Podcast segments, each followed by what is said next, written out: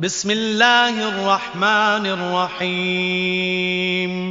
أبرميت ديان ويت أسم سم كرنان ويت الله جي نامين قل أوحي إلي أنه استمع نفر من الجن فقالوا إنا سمعنا قرآنا عجباً يهدي إلى الرشد فآمنا به.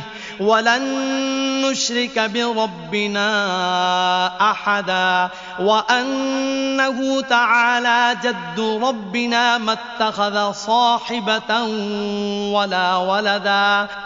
وأنه كان يقول سفيهنا على الله شططا. وأنا ظننا أن لن تقول الإنس والجن على الله كذبا නබිතුමනි නුඹ මාහට වහී මගින් පහත සඳහන් අයුරින් දන්වා ඇති බවට පවසව්.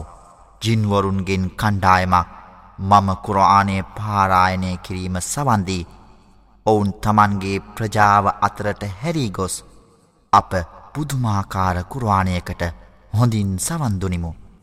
එය රිජුමගට මඟ පෙන්වයි. එහෙයින් අප එය විශ්වාස කළෙමු. අපගේ පරමාධිපතියානන්ට කිසිවිටක අප කිසිවෙකු ආදේශ නොතබමු. සැබවින්ම ගෞරවනීය අපගේ පරමාධිපතියානන්ගේ කීර්තිය අති උත්තරීතරය. ඔහු සහකාරියක් හෝ දරුවෙක් හෝ තබාගත්තේ නැත. අපගේ ප්‍රජාවේ සිටි අදම ජනයින් අල්لهට සුදුසු නොමැති අදහස් ප්‍රකාශ කරමින් සිටියේය. සැබවින්ම අපි මිනිසුන් හා ජින්වරුන් අල්له මත බොරු පවසන්නේම නැතැයි සිතා සිටියමු. وأن وأنه كان رجال من الإنس يعوذون برجال من الجن فزادوهم رهقا وأنهم ظنوا كما ظننتم أن لن يبعث الله أحدا මිනිසුන් අතර සිටි පිරිමින්ගෙන් සමහරෙකු ජින් අතර සිටි පිරිමින්ගේ සමහරෙකුගෙන් රැකවරණය පැතුවෝය. එහෙයින් එලෙස ඔවුන්ගෙන් රැකවරණය පැතුහෙයින් ඔවුන් ඔවුන්ගේ මුලාව අධික කරගත්තේය. අල්له කිසිවෙකු විනිශ්චය සඳහා නැවත නැගිටුවන්නේම නැතැයි ජින්වරුන් වන නුඹ සිතුවාසේම මිනිසුන් වන ඔවුන්ද සිතමින් සිටියෝය. වන්න ලමස්න සමා فوجدناها ملئت حرسا شديدا وشهبا وأنا كنا نقعد منها مقاعد للسمع فمن يستمع الآن يجد له شهابا رصدا وأنا لا ندري أشر أريد بمن في الأرض أم أراد بهم ربهم رشدا وأنا منا الصالحون ومنا دون ذلك كنا طرائق قددا සැබවින්ම අපි අහස නිරීක්ෂණය කළෙමු. එය බලවත් මුරකරුවන් හා උල්කාවලින් පුරවා තිබෙන දුටුවමු. සැබවින්ම අප මුහම්මත්තුමානන්ව නබිවරයෙකු වශයෙන් පහල කිරීමට පෙර එහි එනම් එම අහස්සෙහි විවිධ ස්ථානයන්හි ඔත්තු ඇසීමට වාඩි වූවන් ලෙස සිටියමු. නමුත් දැන් කවරෙකු හෝ ඔත්තු ඇසුවද ඔහුට පහරදීම පිණිස බලාපොරොත්තුවෙන් සිටින උල්කාපාතද දැකගනී. මෙලෙස මලක්වරුන්ගෙන් හා උල්කාපාතවලින් අහස් කුස පුරවනු ලැබීමෙන් පොළවේ සිටින්නන් හට හානිය පැතුවද එසේ නොමැතිනම් ඔවුන්ගේ පරමාධිපතියා ඔවුනට රිජුමග පැතුවදැයි අපි නොදනිමු. සැබවින්ම අප අතරත් සැදැහැවන්තයින් සිටිති. ඔවුනට වඩා පහත්තත්වේ වූ අයද සිටිති. අප විවිධාකාර වෙනස් වූ මාර්ගවලට අයත් වූවන් ලෙස සිටියමු.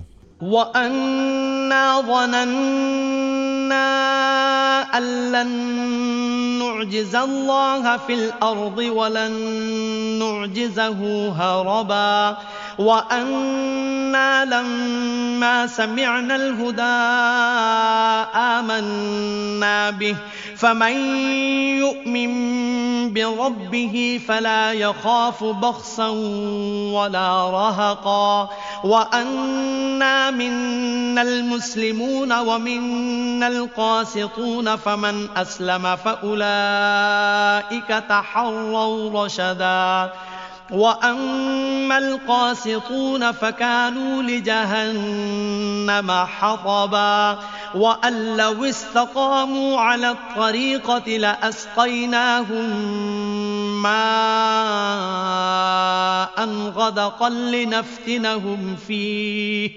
ومن يعرض عن ذكر ربه يسلكه عذابا صعدا وأن المساجد لله فلا تدعوا مع الله أحدا وأنه لما قام عبد الله يدعوه كادوا يكونون عليه لبدا සැබවින්ම අප පොළවේ කිසිවිටක අල්له දුර්වල කළ නොහැකි එනම් අභිභවායා නොහැකි බවද අප බේරී පලායාමෙන්ද කිසි විටකත් ඔහුව දුර්වල කළ නොහැකි බවද ස්තිර වශයෙන්ම අපි විශ්වාස කළෙමු. සැබවින්ම අප මාර්ගෝපදේශය එනම් අල්කුරවානයේ වදන්වලට සවන්දුන් විට එය අප විශ්වාස කළෙමු. කවරෙකු තම පරමාධිපතියා විශ්වාස කරන්නේද ඔහු තමන්ට ලැබිය යුතු ප්‍රතිඵලයන්හි කිසියම් අඩුවක් වේවි යන වගටද විනිච්චදිනේ අවමානයට ලක්වේවි යන වගටද බිය නොවෙයි. සැබැවින්ම අප අතර යටහත් වන අය එනම් මුස්ලිම්වරුන්ද අප අතර නොමග ගිය අයද සිටිති. කවරෙකු යටහත් වන්නේද එනම් ඉස්ලාමය පිළිගෙන මුස්ලිම් බවට පත්වන්නේද ඔවුන් රිජුමග සොයාගත්තෝය. නොමග ගිය අය සම්බන්ධව පවසනවා නම් ඔවුන් නිරයට ධරමෙන් සිටිතියැයි චින්වරු පවසති. නොමග ගිය අය රිජු මගෙහි ස්ථාවරව සිටියේ නම් ඔවුන් ඒ පිළිබඳව පරීක්ෂණයට ලක්කිරීම සඳහා අධික ජලය ඔවුන් හට අප පොවා ඇත්තෙමු. කවරෙකු තම් පරමාධිපතියානන් සිහිපත් කිරීම පිටුපාන්නේද ඔහුව දැඩි ලෙස දඩුවම කරා ඔහු ඇතුළු කරවන්නේය. මිදීයා නොහැකි තරමට වේදනාව දැඩිය. සැබවින්ම මස්්චිදයන් අල්لهටම අයිතිවන්නේය එහෙත් එහිදී අල්له සමග වෙන කිසිවෙකු හෝ නොකැඳවව්. යනුවෙන්ද මාහට වහි පහල කළේය. අල්لهගේ ගැත්තාවන මුහම්මත්තුමා මක්කාවෙහිදී සිටින අවස්ථාවේදී එහිදී ඔහුව එනම් අල්لهව කැඳවීම පිණිස ඉතා ඕනෑ කමින් සිටගත්විට එතුමා වෙත ජනයා එතුමාට බාධා කිරීම පිණිස එක්රොක් වී යෑමට සැරසුනහ. "උල් ඉන්නම අදුඋ රබ්බි වලා උෂ්රිකු බිහි අහදා. උල් ඉන්නී ලා أملك لكم ضرا ولا رشدا. قل إني لن يجيرني من الله أحد ولن أجد من دونه ملتحدا. إلا بلاغا من الله ورسالاته.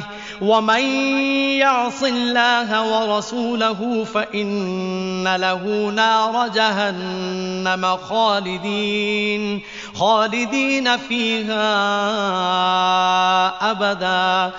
حتى إذا رأوا ما يوعدون فسيعلمون من أضعف ناصرا وأقل عددا සැබවින්ම මා මාගේ පරමාධිපතියාවම කැඳවන්නෙමි. ඔහුට කිසිවෙක් ආදේශ නොකරන්නෙමි යනුවෙන් පවසව. සැබවින්ම මා නුඹලාට කිසිම හිරිහැරයක් කිරීමට හෝ යහ මග පෙන්වීමට හෝ මාහට නොහැකියයි පවසව.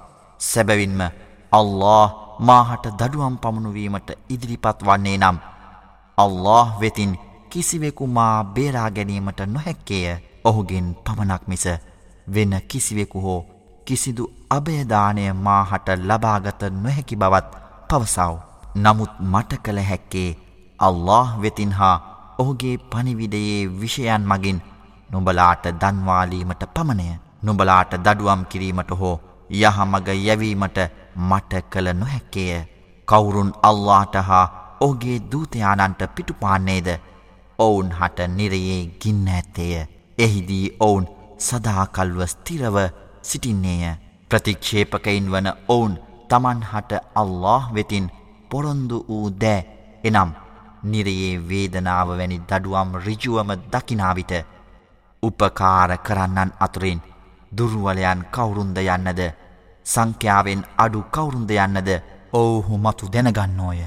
قل إن أدري أقريب ما توعدون أم يجعل له ربي أمدا عالم الغيب فلا يظهر على غيبه أحدا إلا من ارتضى من رسول فإنه يسلك من بين يديه يسلك من بين يديه ومن خلفه رصدا ليعلم أن قد أبلغوا رسالات ربهم وأحاط بما لديهم وأحصى كل شيء عددا නුඹලාට අවවාද කරනු ලැබූ එම වේදනාව සමීපව පවතින්නේද එසි නොමැතිනම් මාගේ පරමාධිපතියානන් දීර්ඝ කාලයකට නිර්ණය කළ ඇත්තේද යන්න මා නොදනිමියන්න නබිතුමනි නුඹ පවසහෝ. ඔහු ගුප්ත දෑදන්නාය. නමුත් ඔහු තමාගේ ගුප්ත විෂයන් තමන් පිළිගත් දූතයානන් හැර වෙන කිසිවෙකුට හෙළිදරව් නොකරන්නේය. එම දූතයින් තම පරමාධිපතියානන්ගේ පනිවිඩයේ වූ විෂයන් ජනයාට නිසි ලෙස දන්වා සිටියේද යන්න දැනගැනීම පිණිස ඔවුනට ඉදිරියෙන් හා පසුපසින් නිරීක්ෂකයන් එනම් ආරක්ෂා කරන මලක්වරුන් ස්ථාවරව සිටුවන්නේය. තවද ඔවුන් අතර ඇතිදෑ ඔහු මුළුමනින්ම දන්නේය. සෑම දෙයක්ම ගණනය කර තබා ඇත්තේය.